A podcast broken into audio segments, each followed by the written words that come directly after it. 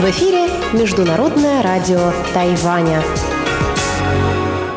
Добрый день, дорогие радиослушатели! В эфире Международное радио Тайваня. С вами у микрофона ведущая Ольга Михайлова.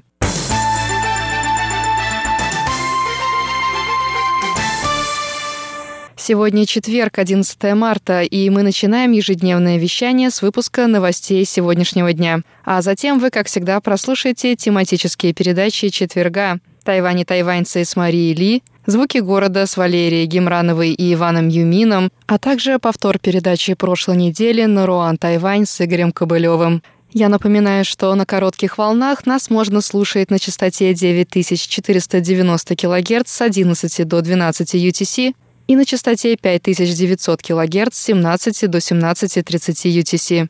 В любое время нас можно слушать и на нашем сайте ru.rti.org.tw, где можно прочесть последние новости из Китайской Республики и послушать выпуски любимых программ прошлых недель. Не забывайте, что это можно сделать и через наше мобильное приложение для смартфонов RTI to Go, которое можно скачать бесплатно в магазинах приложений Apple Store и Google Play.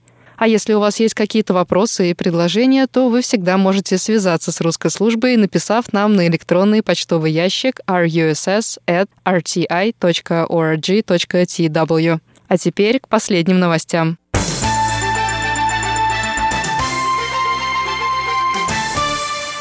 Министр иностранных дел Тайваня Джозеф У и директор Американского института на Тайване Брент Кристенсон подписали 11 марта совместное заявление о сотрудничестве Тайваня и США в сфере предупреждения и ликвидации чрезвычайных ситуаций. Заявление было подписано в память о 10-й годовщине аварии на АЭС «Фукусима-1», унесшей жизни 16 тысяч людей. В заявлении говорится, что годовщина аварии является важным днем для того, чтобы вспомнить, какие потери понес мир в этот день и с какими последствиями ему пришлось столкнуться. В совместном заявлении Тайвань и США объявили о начале серии специальных мероприятий, посвященных системам предупреждения и ликвидации чрезвычайных ситуаций. Мероприятия начнутся 11 марта и завершатся 21 сентября, в день 22-й годовщины землетрясения Цзицзи. В заявлении подчеркиваются общие для Тайваня и США ценности, которые идут на благо мировому сообществу, включая приверженность верховенству закона, стремление к защите прав и свобод человека, уважение прав интеллектуальной собственности и международных правил торговли. Центр эпидемического контроля Тайваня представил 10 марта план трехступенчатой вакцинации населения. Начиная с марта вакцину получат медицинские сотрудники и работники первой линии. С июня начнется вакцинация граждан Тайваня возрастом старше 65 лет. С сентября вакцину сможет получить оставшаяся часть граждан. На первый этап вакцинации рассчитано 2 миллиона доз вакцин. Во время второго этапа будет вакцинировано от 2 до 10 миллионов граждан. В последний этап вакцинацию должны будут пройти более 10 миллионов людей. Сообщается, что работники сферы бизнеса, планирующие заграничные командировки, и студенты, выезжающие из страны для учебы за рубежом, также могут рассчитывать на платную прививку при условии наличия вакцины. Первая партия вакцин компании «АстраЗенека» в 117 тысяч доз, закупленная Тайванем, была доставлена на остров 3 марта. Администрация по контролю за качеством пищевых продуктов и медикаментов сообщила, что испытание вакцины практически завершилось. Вакцинация медицинских работников должна начаться в ближайшее время, сразу после того, как вакцина пройдет последний этап испытаний. Главной целью Тайваня на данный момент является выработка иммунитета у 65% населения острова. Для этого правительство подписало контракты на закупку 10 миллионов доз вакцин компании «АстраЗенека» и 5 миллионов доз вакцин компании «Модерна». Помимо этого, около 5 миллионов доз вакцин были закуплены в рамках инициативы COVAX. Правительство Тайваня также ведет переговоры с немецкой компанией BioNTech о закупке 5 миллионов доз вакцин. Сделка с BioNTech была назначена на конец 2020 года, однако из-за вмешательства Китая контракт на закупку пока не подписан. Пресс-секретарь Министерства иностранных дел Тайваня Джоан Оу прокомментировала новость о планируемой встрече между высокопоставленными официальными лицами США и КНР. Она сообщила, что Тайвань обсудил с американской стороной предстоящую встречу и попросил представителей США сообщить о ходе обсуждений после окончания встречи. Вновь повторяю, что между США и Тайванем существуют тесные дружеские отношения. С начала своей работы администрация президента Джо Байдена продемонстрировала приверженность 6 гарантиям и подтвердила непоколебимость обещаний, данных США Тайваню. США уже конкретными действиями показали о желании поддерживать Тайвань.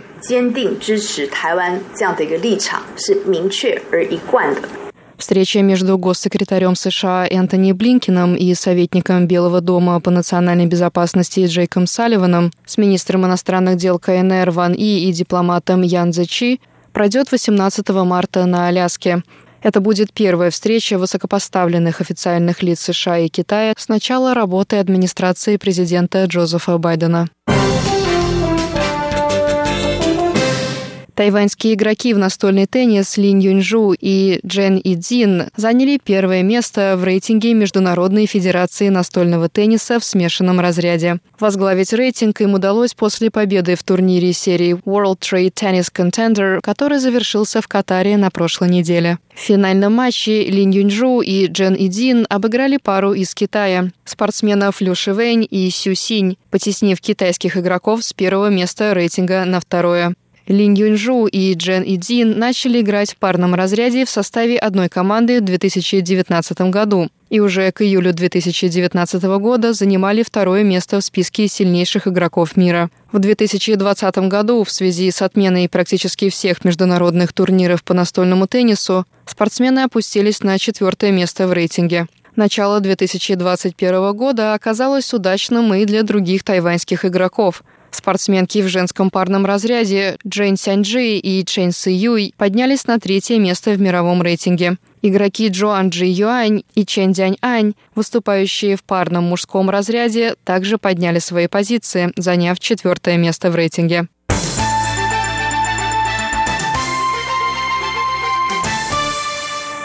На этом новости 11 марта подошли к концу. Для вас их подготовила и провела ведущая русской службы МРТ Ольга Михайлова. Далее вы прослушаете тематические передачи четверга «Тайвань и тайваньцы» с Марией Ли, «Звуки города» с Валерией Гимрановой и Иваном Юмином, а также повтор передачи прошлой недели «Наруан, Тайвань» с Игорем Кобылевым. На этом я с вами прощаюсь. До встречи на волнах МРТ.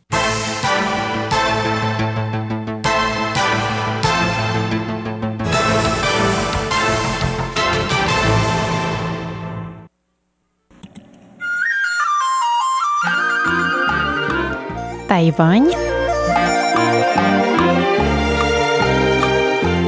и тайваньцы.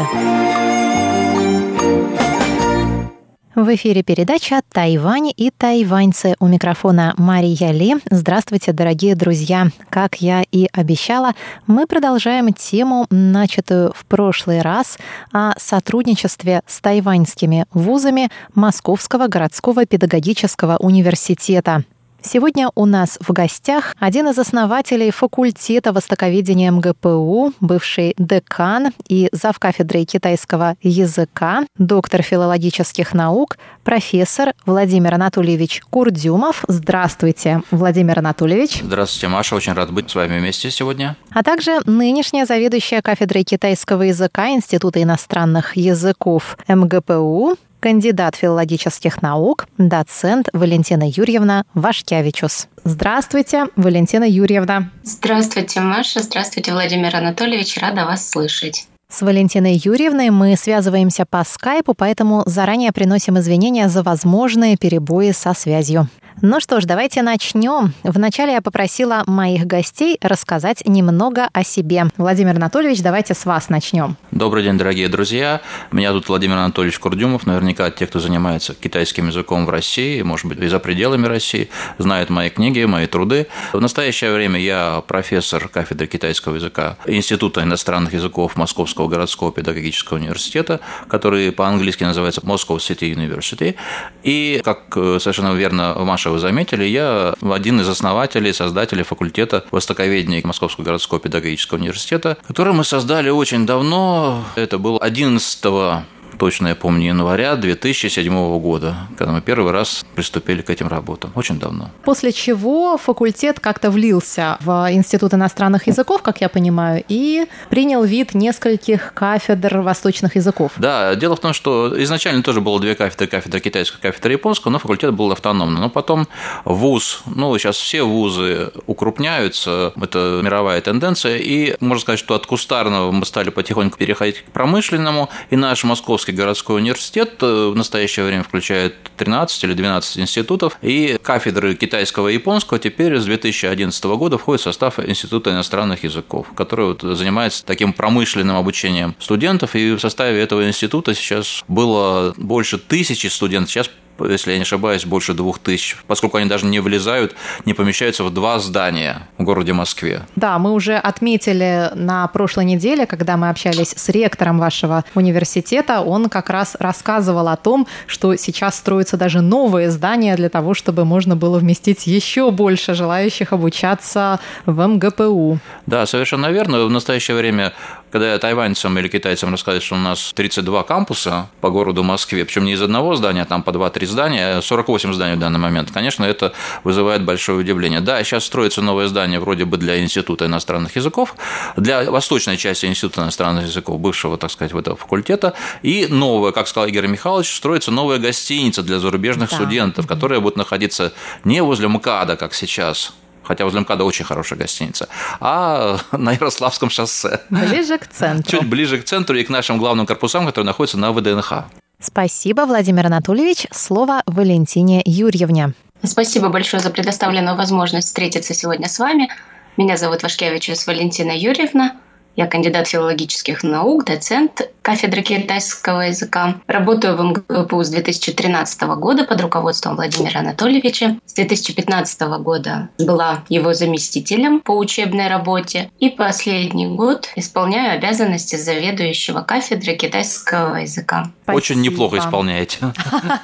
Если Владимира Анатольевича можно считать отцом-основателем факультета востоковедения, давайте уж тогда мы вас расспросим о том, как он создавал, чья это была идея. В прошлый раз нам уже Игорь Михайлович рассказал о том, что главной целью создания нового факультета было обеспечение Москвы, московских школ и вузов, пожалуй, тоже, необходимым кадровым составом преподавателей, которых не хватало, а спрос на китайский язык уже был довольно большой. Это был очень интересный период, очень интересный год, 2007. Я уходил фактически с одной руководящей должности и полагал, что я уйду просто куда-нибудь профессором, буду читать лекции и жить спокойной жизнью. И в это время два совершенно замечательных человека, Рябов, ректор Московского городского педагогического университета, и Олег Анатольевич Радченко, директор Института иностранных языков этого же университета, у них возникла идея создать восточное направление. Причем, как ни странно, речь шла и о китайском, но первоначально речь шла о японском языке, поскольку у Юрия Михайловича Лужкова была идея, что во всех школах города Москвы или во многих школах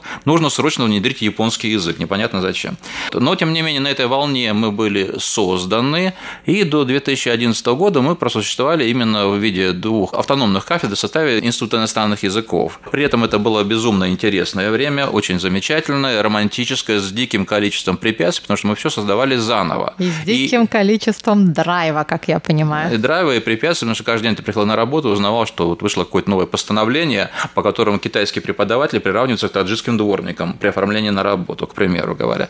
И все это надо было... Извините, с утра... это как это? Поясните. Иностранные рабочие. Понятно, что никто в мэрии Москвы не подумал о том, что... Как оформить профессоров. Да. И вот каждый день подобные вопросы нам приходилось решать. Там привлечение китайских студентов. И главное, мы этот факультет создавали на совершенно новых принципах. Первое. Мы ориентировались на школы, в которых тогда уже изучался китайский язык. Это было очень важно. Мы принимали на китайский продолженный, а не на китайский с нуля. То есть и китайский с нуля, но и китайский продолженный. Это было очень важно. Второе. Мы сразу же сориентировались на то, что наши студенты будут 1-2 раза по году или полгода обучаться за рубежом. И вот первое наше соглашение было с Далянским университетом иностранных языков, потом постепенно стали нарастать китайские континентальные вузы, и с 2009 года мы первый раз приехали, в 2009 году в мае мы приехали на Тайвань, я помню, на горе Ян Миншань, наш первый партнер, это был университет китайской культуры, в котором, Маша, да, вы сейчас имеете возможность работать, факультет русского языка, тот же самый Институт иностранных языков, тогда была замечательная декан госпожа Ли Си Мэй, которая которую все, наверное, знают. И я помню, в гостинице, в небольшой гостинице на горячих источниках на горе Энминшань, где из крана шла минеральная вода, мы где-то на кухонной клеенке на компьютере составляли первое соглашение, которое сразу стало действовать. Буквально сразу же после мая, сентября поехали студенты-русисты к нам из университета китайской культуры. Ну вот если мы перепрыгнем, да, и сделаем такой скачок из того времени в сегодняшний день, вы сейчас буквально чемпионы по сотрудничеству с Тайванем. Да, мы вот стали подсчитывать, и у нас сейчас не то что больше 10, а почти 15 реально действующих тайваньских партнеров. И тоже 12-13 китайских партнеров. То есть вуз реально бывает такой туризм, когда делегация вуза едет за рубеж, подписывает соглашение. А потом это все, ну, соглашение хорошо. Мы реально обмениваемся студентами. Плюс очень интересно, что после визита Игоря Михайловича и делегации МГПУ в 2017 году мы вдруг поняли, благодаря вот этому визиту и идеям Игоря Михайловича, что мы можем не просто обмениваться языковыми студентами, китайские и русские, а мы реально можем обмениваться любыми студентами, проводить массу разных мероприятий. И с тех пор, например, Тайбэйский городской университет является соорганизатором нашего форума «Город образования» в Москве, к примеру. Расскажите про этот форум. Ну, я, к сожалению, это не совсем по моей линии, но, тем не менее, миссия нашего вуза – служение интересам города, города Москвы. И, естественно, в этом направлении проводятся какие-то исследования научные. И обмен мнениями, обмен сообщениями, научными докладами. Тайбэйский городской университет, который находится на Айго-Силу в Тайбэе, он маленький, он небольшой, но по структуре он воспроизводит фактически то же самое, что нашу структуру. Поэтому у нас очень удачное сотрудничество.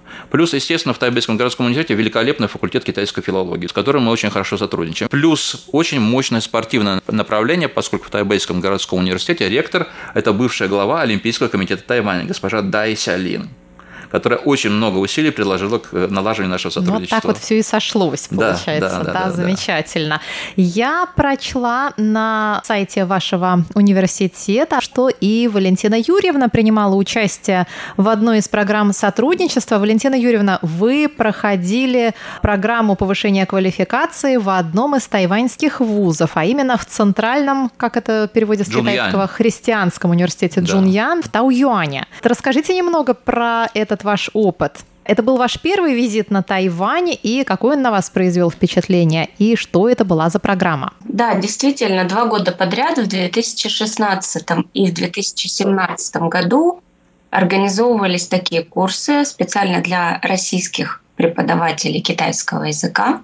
И в составе группы в 2017 году я посетила впервые Тайвань, где прошла курс обучения, который длился 2 недели. И, конечно, эта поездка для меня очень важна, потому что я впервые тогда познакомилась вообще с Тайванем и сумела как-то прикоснуться к тайваньской истории, культуре. И, кроме этого, в ходе этой поездки я познакомилась с рядом преподавателей, руководителей тайваньских вузов, с которыми сейчас продолжаю работать, общаться, часто перекликаться тем или иным образом по работе на различных проектах, в том числе и город и образование, о котором только что упомянул Владимир Анатольевич. Пригодилась ли вам потом эта программа? Может быть, вы какие-то внедрили новые идеи в процесс преподавания в Москве после того, как вы посмотрели, как это построено здесь, на Тайване? Да, конечно, поскольку наша программа была ориентирована специально на зарубежных преподавателей китайского языка, то нам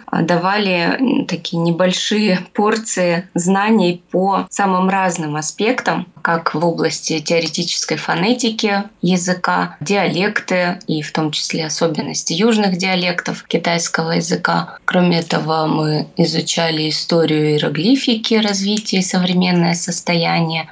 Мы изучали также культурные аспекты. Кроме того, после окончания аудиторных занятий у нас была также насыщенная культурная программа, в ходе которой мы посещали разные места на Тайване, исторические. И это все, естественно, потом легло в основу преподавания курсов в моем университете. Напоминаю, что в передаче «Тайвань и тайваньцы» мы беседуем с 2 завкафедрой китайского языка Московского городского педагогического университета, бывшим завкафедрой Владимиром Анатольевичем Курдюмовым и действующим Валентиной Юрьевной Вашкявичус. я попросила моих гостей рассказать, как поставлено преподавание китайского языка сейчас в их вузе. Расскажите об особенностях преподавания китайского языка именно в вашем университете, может быть, в отличие от других московских и российских вузов. На что вы делаете больший акцент или, может быть, у вас вообще программа сильно отличается от них? Программа в России, к сожалению, не может очень сильно отличаться, поскольку мы действуем согласно государственным стандартам. Но есть масса особенностей. Как мы говорили, мы начинали с 9 преподавателей и 35 студентов. Сейчас у нас больше 30 преподавателей, при этом 4 преподавателя – это тайваньские преподаватели. До этого у нас достаточно много работали преподавателей из континентального Китая. Студентов сейчас более 600, если брать весь МГПУ. Первый язык, второй язык и самарский филиал. То есть, фактически в качестве первого 403 человека изучает. И на что бы мы хотели обратить внимание? Первое, то, что я уже говорил, стажировки за рубежом. Очень часто наши студенты пользуются такими благами, что они могут бесплатно 1 год провести в континентальном Китае и 1 год на Тайване. Многие этим пользуются. То есть, 1 человек и там, и там? Да, поскольку стажировок больше, чем возможности отправить желающих. Много студентов. Да. Такая роскошь. И, в общем-то, многие студенты именно из-за этого идут в наш вуз. Хотя не только из-за этого. Плюс, реально, та группа, которая занималась теоретическими основами разработки единого экзамена по китайскому языку, который сейчас действует уже в России. Плюс мы хотели наладить обучение китайскому языку совершенно по новым принципам, в частности, по новым теоретическим принципам, всячески стараясь уходить от того, что китайский язык уподоблялся языкам европейским. В рамках моей теории, моих книг, моих учебников, потому что все-таки познание восточных языков – это познание совершенно иного мира.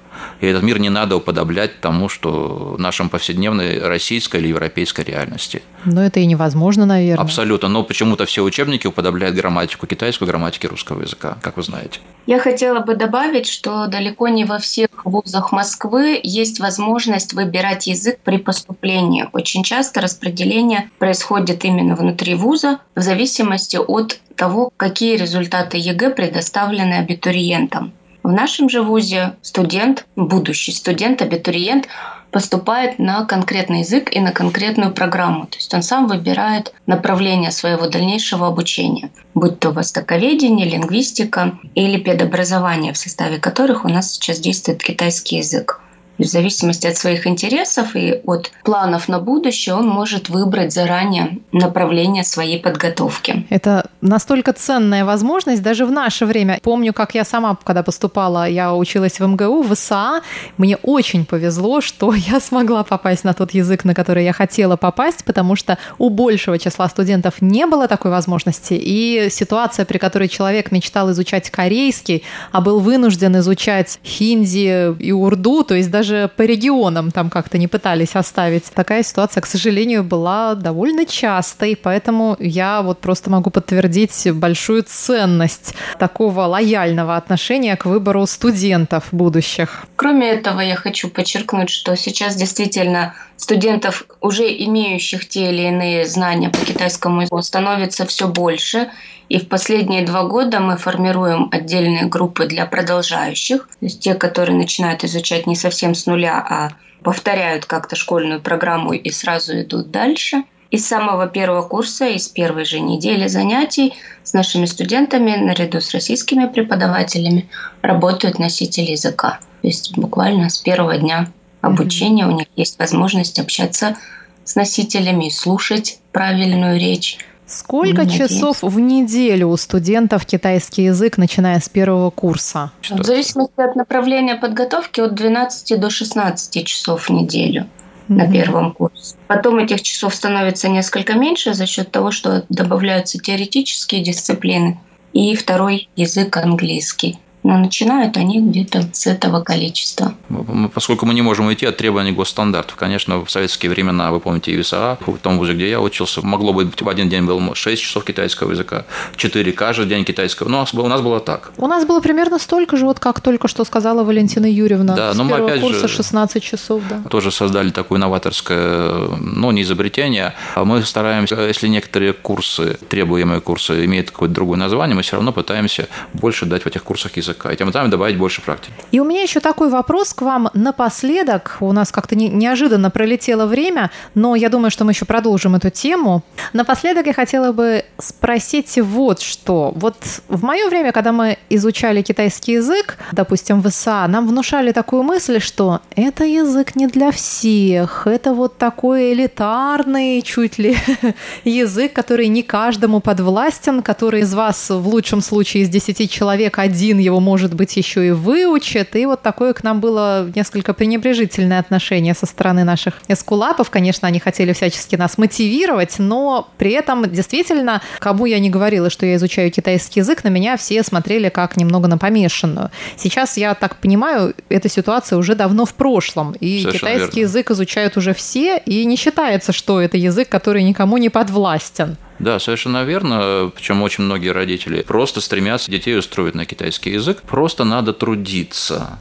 Трудиться. И если вы понимаете, часто бывает, что бывает иногда, что если у человека хороший английский язык, но китайский не идет, то просто, уходите тогда. Такое тоже бывает. Но как раз сейчас, может быть, наши прекрасные преподаватели обеспечивают то, что студенты в целом доходят до 4 курса, сейчас 4 курса обучения всего, и овладевают китайским языком. Что вы делаете, Валентина Юрьевна, чтобы мотивировать ваших студентов? Сейчас в МГПУ развита система приглашений на язык лекторов. Мы в доковидные времена приглашали их очно. Они прилетали на неделю в МГПУ и читали лекции. В том числе это были и преподаватели, известные с Тайваня. Сейчас мы продолжаем эту работу. И вот в марте у нас проходит целый цикл лекций иностранных специалистов как по китайскому языку, так и по литературе. Вот у нас предстоит лекция по литературе Тайваня, так и по преподаванию языка. Проводим разнообразные мероприятия. Студенты наши принимают участие в конкурсах. Опять-таки, конечно, сейчас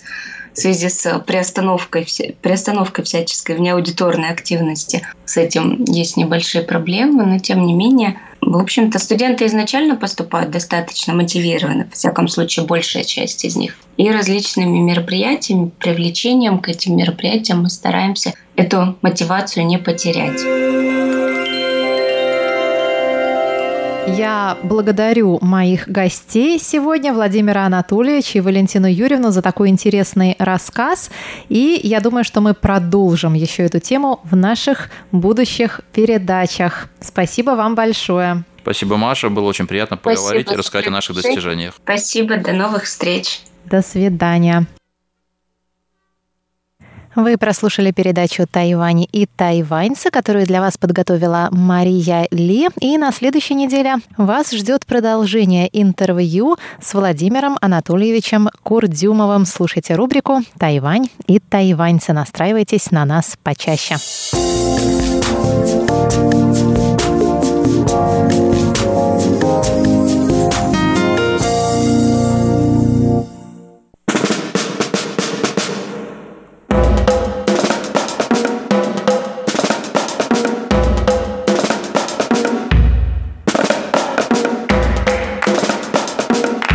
Здравствуйте, дорогие друзья! В эфире передача «Звуки города». Из тайбэйской студии вас, как всегда, приветствуют Валерия Гимранова и Иван Юмин.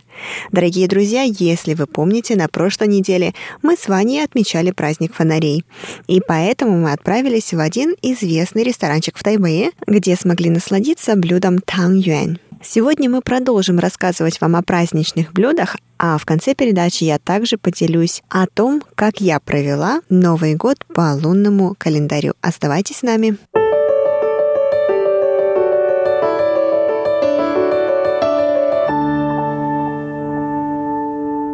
Ну что, Ваня съел только 1/3 своего замечательного супа с алкоголем.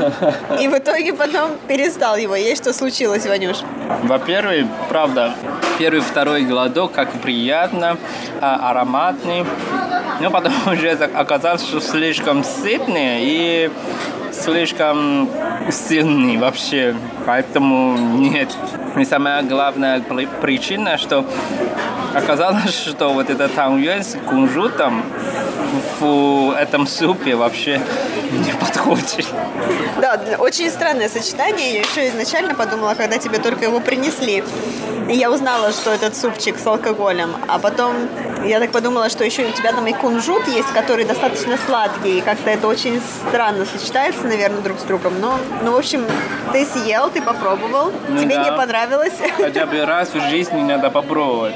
А я заметил, что тебе очень нравится вот это сухие тангьен. Да, я же сказала, что они действительно очень вкусные. Единственное, что здесь бы не мешало на самом-то деле, чай. То есть я на свое счастье принесла с собой чай горячий, поэтому мне достаточно комфортно есть эти таунюэн, потому что они достаточно сухие, то есть сверху, во-первых, клейкий рис, его нужно как-то прожевать, и нужна вода, ну, по крайней мере, мне для этого. Вот, плюс ко всему арахис сверху, он тоже сухой, плюс ко всему начинка, там либо кунжут, либо арахис тоже, эта начинка тоже достаточно сухая, соответственно, когда это все у тебя во рту, тебе не хватает просто-напросто воды, и в этом случае чай очень сильно помогает. Вот, если бы у меня сейчас с собой не было чая, я бы, наверное, не съела бы так много. Я бы съела, наверное, максимум один либо два, и все. Поэтому наш совет – носите с собой чай, потому что здесь, насколько я понимаю, сейчас чая нет. А вообще, на самом деле, очень вкусно. Ну да. И как ты сказала, что, ну да, действительно, почему тангюэн называется? Ну, понятно, что иероглифы уже так написано тангюэн, танг, или даже суп. Да. То есть они на самом деле их приготовят только в супе. А вот это жареное сухое, это, мне кажется, специальное. И как ты сказал, что это просто как мочи. Да. То есть тоже такой десерт с начинкой. Я очень сильно люблю мочи с кунжутной начинкой, либо с арахисовой начинкой. Они тоже готовятся из рисовой муки, точнее, из клейкого риса. И тоже бывает в арахисе, в кунжуте, либо просто белые. И безумно вкусные. Но они вот чаще, не то что чаще всего, они всегда сухие, в сухом варианте, никогда не в супе. Мне кажется, Ваня, это кто-то, знаешь, по ошибке, наверное, когда-то давно, когда праздновали Юань Сяотье, кто-то приготовил мати и стоял рядом суп. И по ошибке мати упала в суп. И человек подумал, блин, ну что же делать, не готовить же заново мати, будем есть в супе. А потом к нему пришли в гости и начали спрашивать, а что это за блюдо? А человек сказал, ну как, что за блюдо? Вот это танг-юань, то есть такие шарики в супе, чтобы не говорить, что это мати в супе. Назвал шариками в супе, и все, и с тех пор появилась такая традиция. Возможно, но я не подтверждаю. Но это моя теория, хорошо. Я не утверждаю, что она правильная.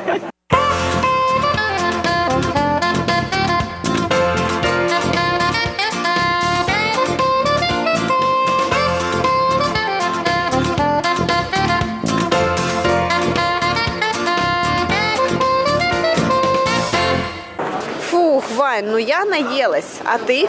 Безусловно, я не только наелся, я тоже почему-то диззи чувствую. Потому что ты ел суп с алкоголем, Ваня. Почему-то, потому что. Я же тебе еще сказала, аккуратнее будь. Но надо говорить, что первый, второй глоток, правда, нормально, приятно, но почему-то третий, четвертый уже слишком... Уже чересчур. Уже, да. Ванюша, а ты каждый год на Новый год ешь тангюань или нет? Ну, в принципе, да. Хотя бы одну пиалу, да. А порекомендуешь своим друзьям и родственникам прийти вот в этот ресторанчик? В принципе, можно, потому что здесь все-таки необычные. Ну, как ты видела, здесь столько людей, ну, значит, репутация точно есть. Но только вот это тангюэн в супе из алкоголя я, наверное, больше не буду. Ну да, это было достаточно странное сочетание. Вкусовое сочетание. Ну, Ваня, а какие еще бывают тангюань? Я посмотрела так быстренько, и оказалось, что вот здесь самые базовые, как ты и сказал, то есть это кунжут и арахис. И с мясом еще есть. Знаешь ли ты о такой начинке, как хэйтангнайча? Ой, что это такое? Это совсем не подходит. То есть это как молочный чай с коричневым сахаром. Ну да, это совсем не подходит. Это напиток должно быть. Это не напиток, это действительно такая начинка. И ее выпустила компания под брендом Имэй. Это совершенно новый вкус, новинка на рынке. Я не знаю, насколько она будет популярна. Я просто вот увидела, что такая есть. Это, мне кажется, очень странное сочетание для тангюань. Даже не могу представиться, как оно приготовлено. Ванюш, а ты знал, что на Тайване еще существуют мишленовские рестораны, где готовят тангюань? Вот это я правда не знаю. Вот, смотри. Оказывается, что это все известные рестораны, но они не специально делают вот эти тангюэн, они просто на десерте. Ну, возможно, да. Да. Так что все-таки, я думаю, если хочешь кушать тангюэн, то есть по-традиционному, да, лучше здесь попробовать. Но я знаю, что кроме этого места, еще на станции метро Гунгуан, там еще ресторан, который совсем недалеко, совсем рядом с университетом Тайда. Там тоже очень известный ресторан, в котором продает вот это тангюэн, юэньсяо, не только сладкие и соленые. Как интересно. А почему мы туда не пошли? Потому что я знаю, что мы будем долго-долго ждать в очередь, потому что пока еще праздники, и все ходят туда. Хорошо. Ванюш, пойдем, я тебя угощу чаем, и заодно расскажу тебе о моем праздничном периоде, как вот и обещала. Да, потому что здесь чая нет, а клёцки действительно, точнее тангюань, достаточно сухие, поэтому я чувствую... И очень сытные, что нам необходим чай. Поэтому пойдем сейчас, дойдем до ближайшего кафе, и там поговорим. Давай.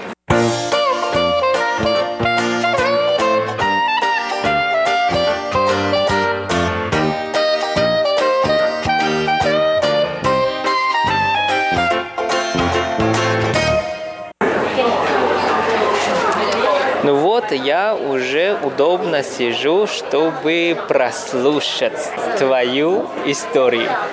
Хорошо, давай, тогда слушай. На самом деле, я бы не сказала, что у меня был этот Новый год каким-то невероятно особенным. В отличие от предыдущих годов, и в этом году я осталась дома, то есть я даже не поехала никому на ужин к друзьям. Обычно я всегда китайский Новый год встречаю. Если на Тайване, то это обязательно у кого-то в гостях, я имею в виду у моих тайваньских друзей, либо я не на Тайване. Вот. Но в этом году я решила устроить себе выходные дни и остаться дома. И первые 2, если даже не 3 дня прошли прекрасно, в ничего не делании, и я единственное, чем я занималась, это был просмотр фильмов, сериалов, да, фильмов, сериалов, готовка, уборка, в общем, все было прекрасно. А потом я поехала в Тайбэй, в общем, в Тайбэй еще погуляла несколько дней, встретилась здесь с друзьями, и потом в понедельник я отправилась с друзьями в Тайдун, да, откуда у нас был на следующий день во вторник подъем на гору, достаточно высокую гору, и мы поднимались с целью увидеть Дяминху или... да, это красивое место, я знаю. Озеро Дяминху, как да, еще да, вы говорите на китайском, что это слеза ангела. Да, тяньши да янлэй. Да, она действительно так выглядит, как будто кто-то лил слезы, пока поднимался до него. Как съездила? У меня очень двоякое впечатление. С одной стороны, я, конечно же, рада, что мы туда отправились, потому что тайваньские горы, они невероятно красивые, действительно свежий воздух, туман, пейзажи, которые ты никогда в жизни не увидишь, находясь в городе. Для этого необходимо выезжать.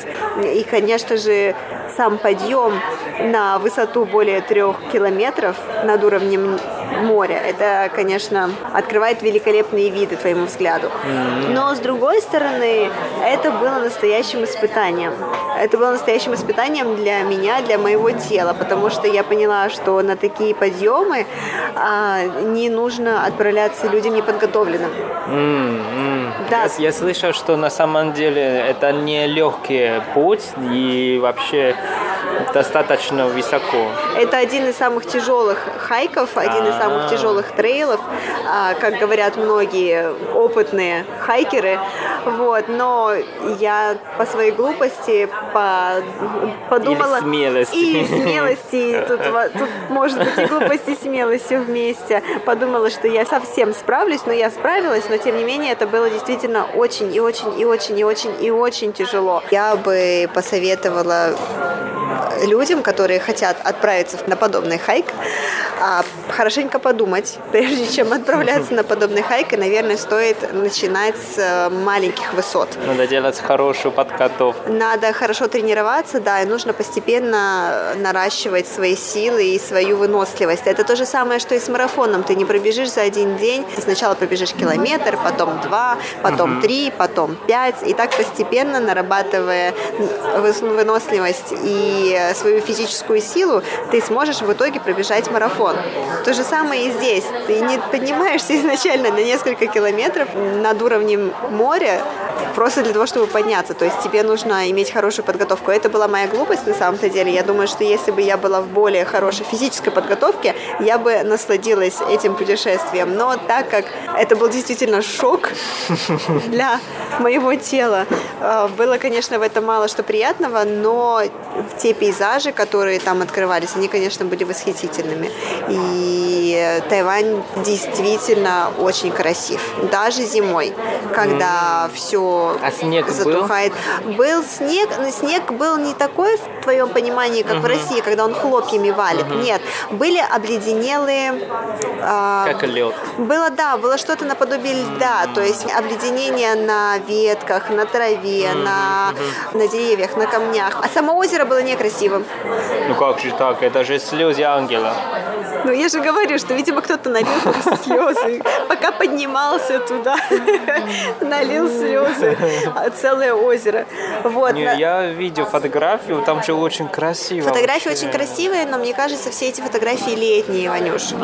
Когда ты идешь летом, там невероятно красиво должно быть, потому что все зелено. То есть само озеро располагается в таком, грубо говоря, кратере, да, в такой, как, ну да, в котловине, да, в яме. И оно небольшое само по себе. И получается, сейчас зимой трава там достаточно такая пожухлая, мертвая, она коричнево-желтого, серого цвета. Постоянно там туман стоит, ну, потому что это зима, и потому что это было раннее утро. Поэтому все было затянуто, и озеро на самом-то деле нам удалось увидеть буквально минуту, максимум на 2. То есть оно вот открывалось, на несколько секунд закрывалось, открывалось, закрывалось. То есть как бы туман уходил, мы смогли увидеть озеро, туман снова приходил, и снова ничего не видно было. Okay. Ванюш, слушай, так как у нас с тобой Новый год, новогодние праздники вот подходят к концу уже, и я в этом году не праздновала с тобой Новый год, я подготовила тебе один подарок. Ух ты! Какой сюрприз! Да. Как ты думаешь, что это? Красный конверт. Ты прав, это красный конверт, но это без денег. Серьезно? Да, но я тебе не подарю деньги. Лотерея. Да. Хорошо, я выбираю вот это. Мы сейчас? Да, конечно, давай. Давай. Дорогие друзья, сегодняшняя передача подошла к концу. Надеемся, что вам понравилось. С вами были Валерия Гимранова и Иван Юмин. До скорой встречи. Пока-пока.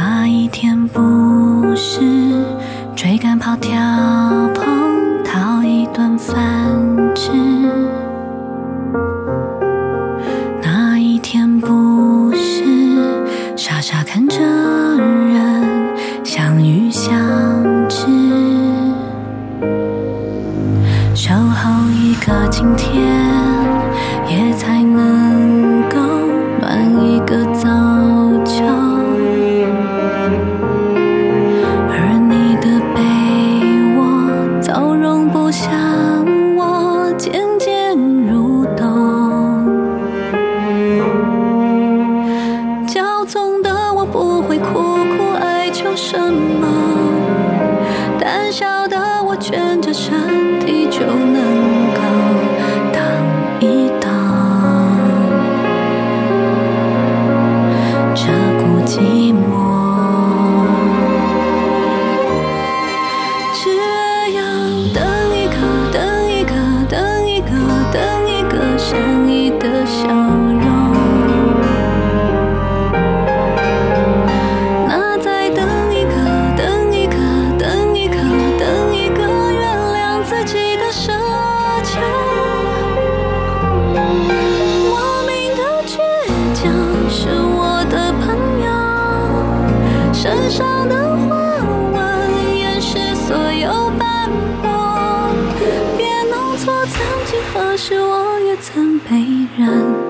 紧紧抱在胸口。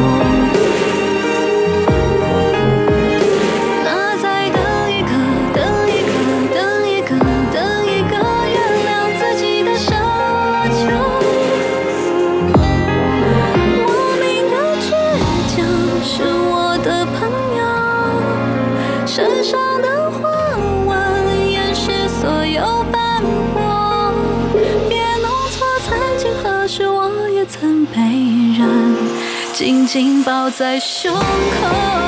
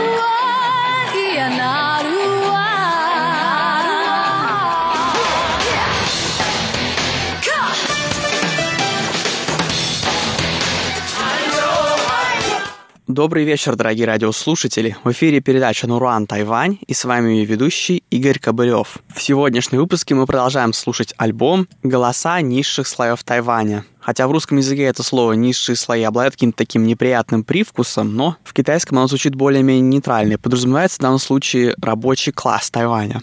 И в сегодняшнем выпуске у нас новый автор и исполнитель своих песен по происхождению хакка Чен Сяо Фэн. А песня его называется «Тайвань. Остров сокровища».